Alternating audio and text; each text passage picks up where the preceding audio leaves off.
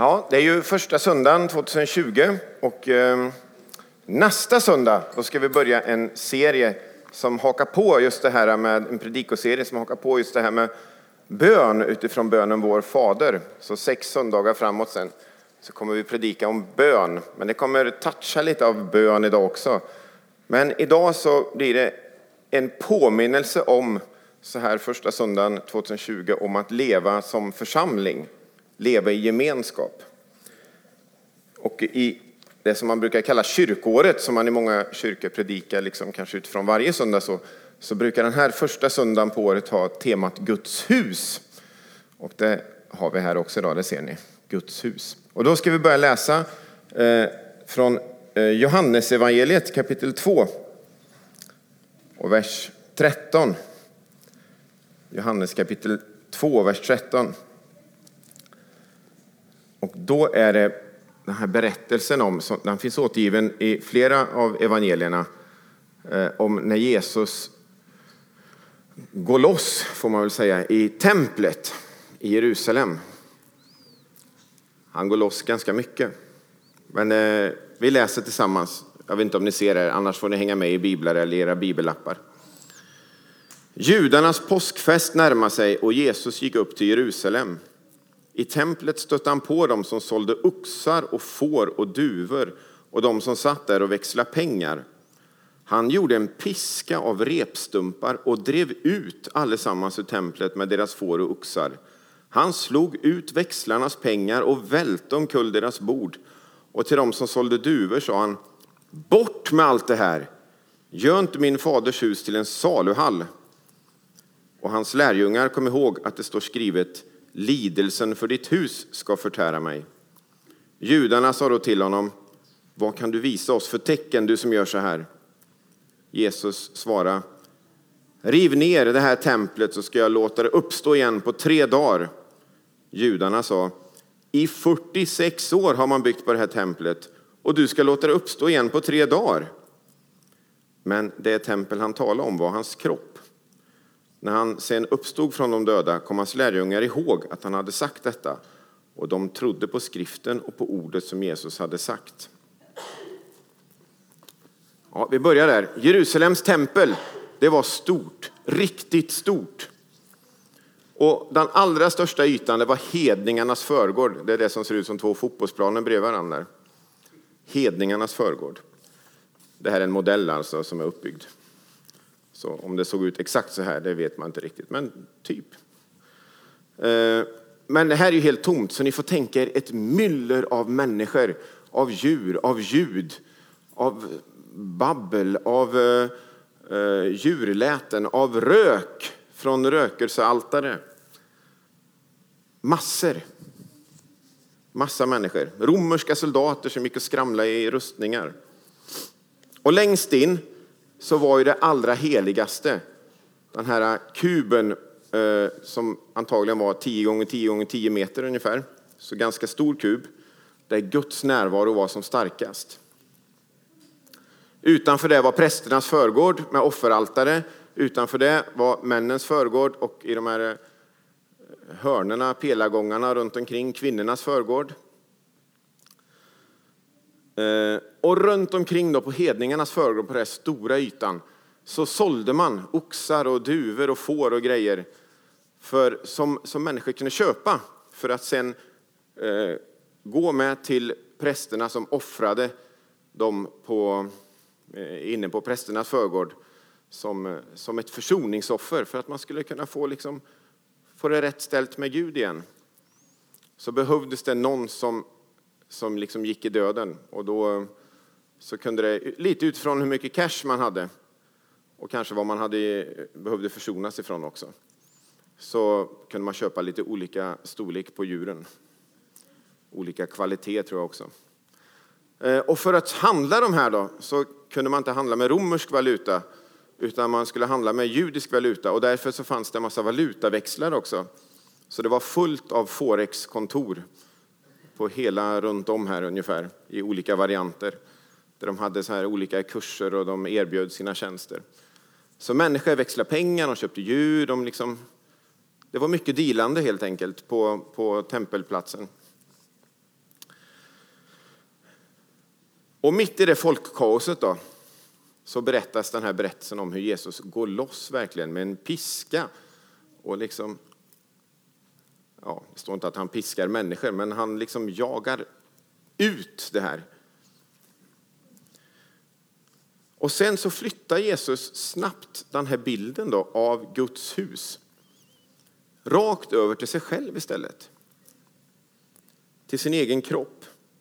46 år innan så hade man startat en stor, man hade inte börjat bygga templet då, men en stor upprustning av templet.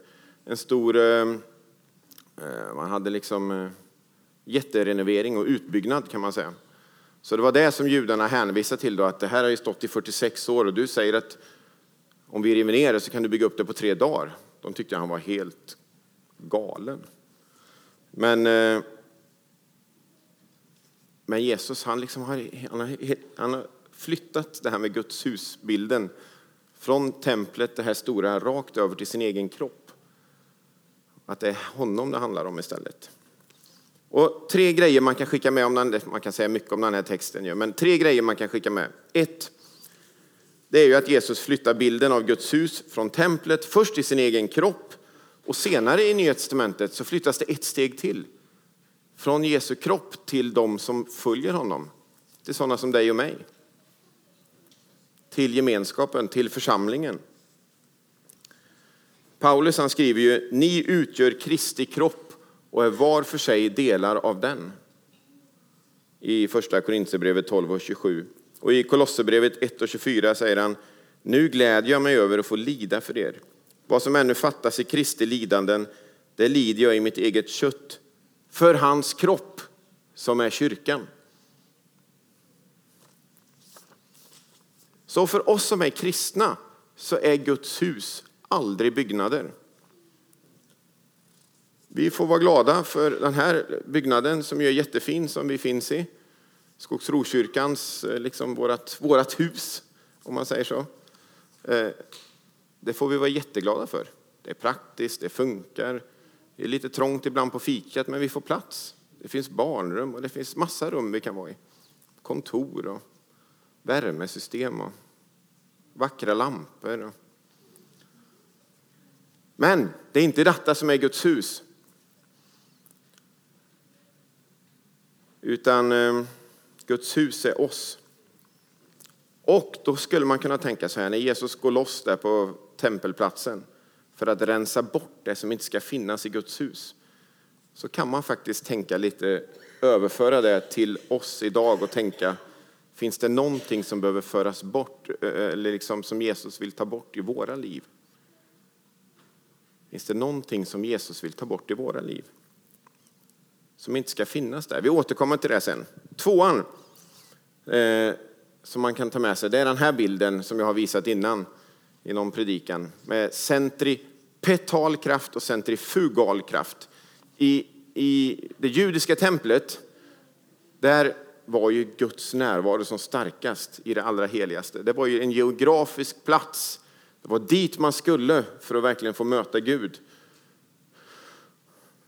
Och var man då hedning som jag är så hade man liksom bara kommit till hedningarnas förgård. Men var man jude så hade man kunnat, kvinna eller man, så hade man kunnat komma in liksom ett snäpp till.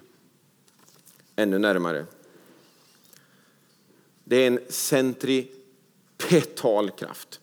Och sen vet ju alla som tvättar att centrifugen gör att tvätten sitter som klistrad runt om i centrifugen, i tvättmaskinen. Och den kraften, det, det ändrar ju riktning här med Jesus.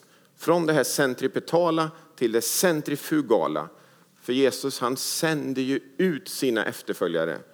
Inte, inte, det handlar inte om att samlas på en viss plats, en geografisk plats någonstans i världen.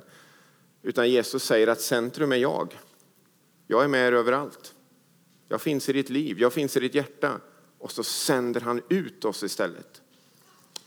Så kraften ändrar riktning. Jesus sänder ut oss i Skövde för att förkroppsliga Jesus för människor som inte känner honom än.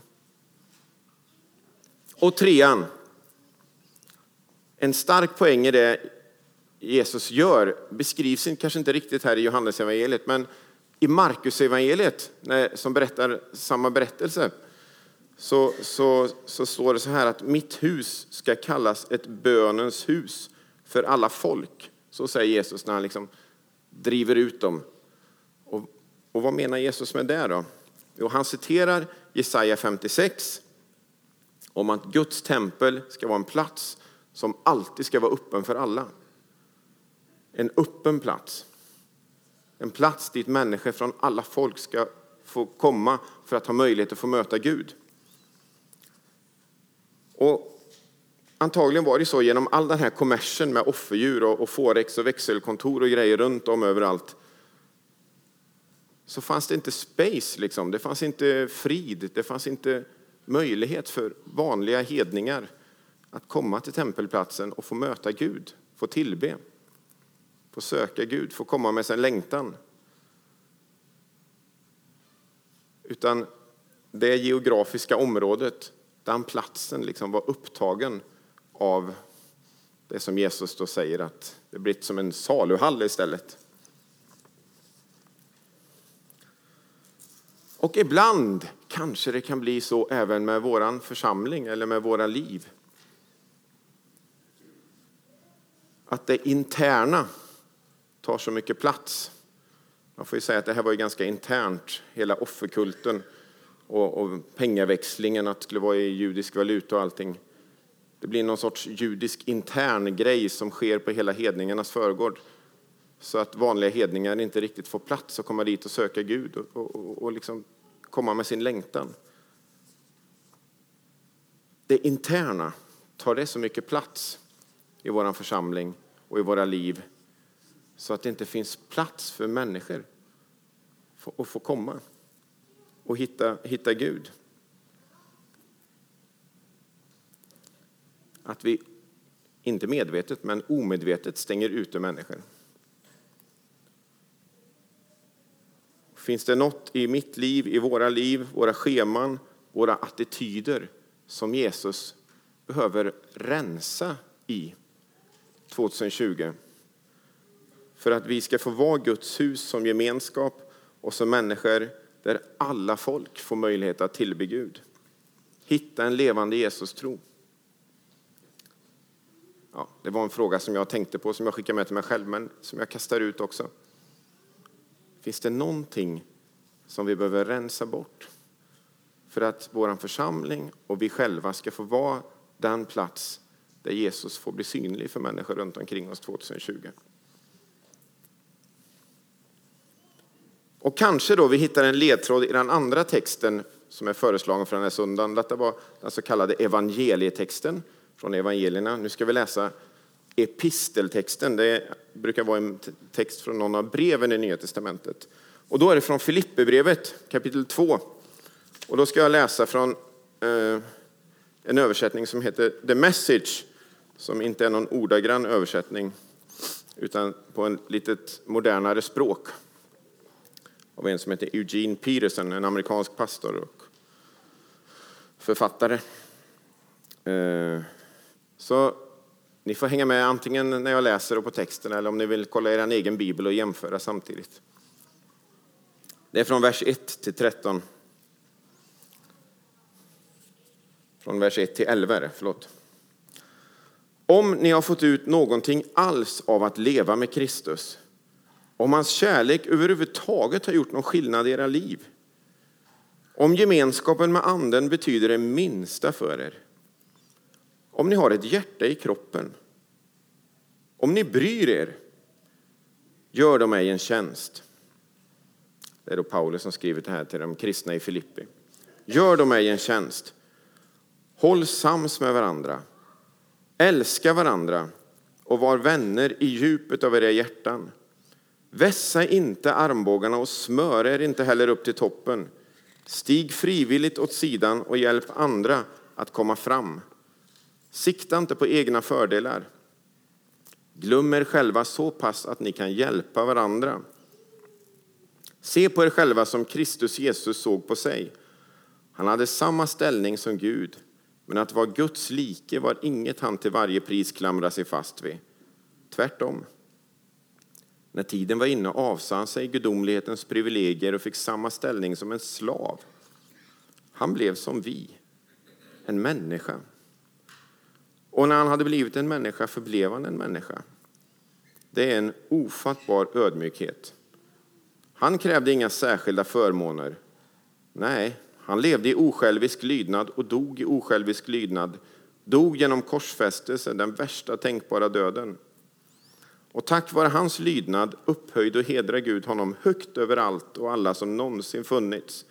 För att allt skapat i himlen och på jorden, även de sedan länge döda och begravda, ska börja, böja knä och tillbe Jesus Kristus och kalla honom alltings mästare, till Gud Faderns stora ära. Här hamnar vi i ett brev då från Paulus till de kristna i Filippi som handlar om, väldigt mycket om glädje och tacksamhet. Ibland när Paulus skriver så är han ganska så kritisk och skarp till de han skriver till. Som han är ibland till de kristna i Korint till exempel. Men här är det ofta, i Filipperbrevet, är mycket glädje. Han är glad för dem. Och hela det stycket handlar om att leva med Jesus som förebild i livet. Att kämpa för tron och till och med lida för tron. Och vårt stycke det handlar också om det, att leva i samma kärlek och visa enighet. Sikta inte på egna fördelar. Eller som eh, Bibel 2000, som jag brukar läsa ur, eh, skriver, tänk inte bara på ert eget bästa utan också på andras. Tänk inte bara på ditt eget bästa, Valdemar. Och så kan du, om du vill, sätta in ditt eget namn. Det är frivilligt. Och det handlar inte om självutplåning utan om en god livshållning i Jesu efterföljd som Kristi kropp. Och om Kristi kropp, Guds hus, församlingen ska funka så måste det få vara så. Tänk inte bara på ditt eget bästa. I Skogsrokyrkan så är vi 180 personer som är medlemmar och så är det massa andra barn och människor som kommer och är med och finns finns, finns med oss. Det är roligt. Men alla med olika driv, olika kallelser, olika drömmar, olika personligheter, olika humör, olika längtan, olika frustrationer. Och i en församling så kan man omöjligt tänka på sitt eget bästa. Om vi vill se att människor ska böja knä och tillbe Jesus Kristus och kalla honom mästare till Guds faderns stora ära, som det stod i slutet här, vilket är en längtan hos mig och jag tror det är hos många av oss, så behöver vi ta Paulus ord på allvar. Håll sams med varandra, älska varandra och var vänner i djupet av era hjärtan. Och det är inte enkelt. Det vet alla av oss, tror jag. Det är inte alltid så enkelt. Men det är grymt viktigt om vi vill vara församling som är Guds hus. Kristi kropp, platsen där Jesus blir verklig för människor. Eftersom Gud bor ju inte i hus. Gud bor i vanliga cellgrupper som träffas i veckorna. Ni som finns med på bilder får ursäkta, jag har snott lite kort från eh, uh, vår Facebook-sida. uh, Gud finns med i vanliga familjer som bjuder hem sin granne på kvällsmat. Han äter med oss kring borden på kyrkfikat sen. Han är med oss som familj hemma vid kvällsmackan. Han finns med när städgrupperna träffas, här servicegrupperna i kyrkan för att fixa fika eller städa toaletterna.